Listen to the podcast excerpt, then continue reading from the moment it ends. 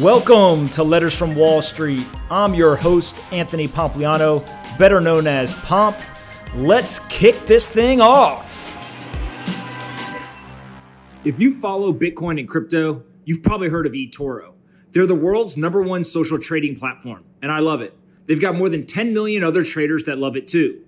And guess what? They just launched in the United States eToro offers access to the world's most popular cryptocurrencies, including Bitcoin, Ethereum, and others. With the smartest trading tools and the ability to connect with the best traders around the world, there's no better place to build your perfect portfolio. If you're new to Bitcoin and crypto, you can test the waters with their $100,000 virtual trading feature. But if you're more experienced, you can create custom technical charts and use eToro's social feeds to inform your trading decisions. They've got transparent fees and so you never miss out. They also have an easy to use application available on iPhone, Android, or any web browser. You can get started today in just a few clicks at eToro.com. Again, that's eToro.com. Get VIP access to Bitcoin and crypto markets today. The following is a letter written in September 2014 titled Walking, Thinking, and Investing, written by John Huber of Saber Capital Management. I just came across an article that I thought was interesting and thought certain readers might enjoy. Although the article has nothing directly to do with investing, I think there are some takeaways for those of us in the investment world. Certainly, the article has relevance to anyone whose chosen endeavor requires the occasional deep thinking. The article is called Why Walking Helps Us Think. The article, as you probably guessed from the self explanatory title, describes the benefit of going for a walk. I'm not sure about all of the studies that it references, but I can say for sure that it is an activity that I believe helps my investment process. Walking and productive thinking. I enjoyed reading the article because I walk just about every day, sometimes for a couple hours at a time. This activity is something that I've begun doing more in recent years. My personal exercise routine has evolved since my days as a competitive runner. I still run occasionally, but I find it's more enjoyable and at a more relevant level to this discussion easier to get what I would call quality thinking accomplished.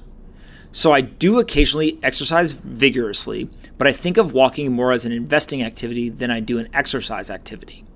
After hours of reading annual reports, making calculations, and spending time thinking in my office, I sometimes find that walking helps me crystallize the work and the thinking that I put in earlier. Basically, I've always felt that investing is a discipline that is most successfully implemented in a quiet environment that promotes thoughts, ruminations, and observations much more than it promotes hustle and activity.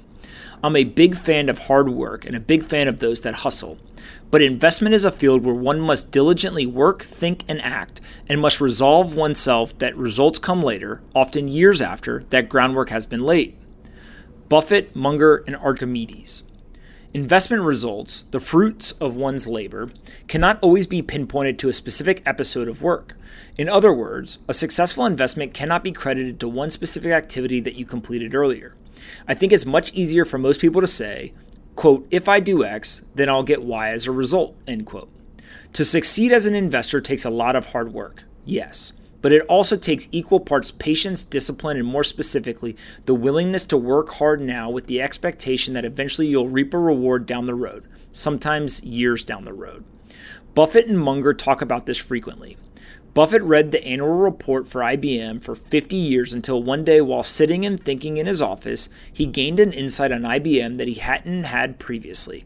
And this insight subsequently led to an $11 billion investment by Berkshire in IBM stock. Buffett also said that he came up with the idea to invest in Bank of America using the preferred stock and warrants while sitting in his bathtub.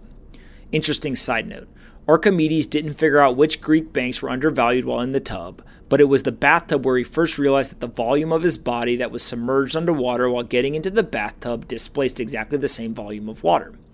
Back to Buffett again. Buffett read annual letters for Bank of America and its predecessors for 50 years before finally being able to reap what he sowed all those decades. The work has to get done without a tangible handle on where the reward eventually comes from, and the foundation of that work is often solidified by spending significant amounts of time thinking. Although I'm not sure if Buffett, Munger, or Archimedes ever spent significant time walking, I think they spent significant time just sitting quietly and thinking, either in the bathtub or elsewhere. The importance of quiet thinking. Thinking in a quiet atmosphere is virtually unheard of in this day and age.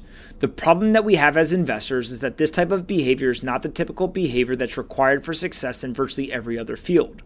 In most fields, urgency, hustle, and the activity is often required, and usually rewarded very quickly. Not so in investing.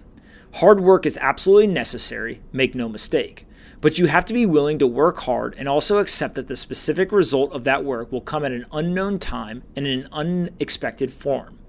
That can be too difficult for most people to handle, and I suspect it's why so many perform poorly in an activity that at its core is quite simple.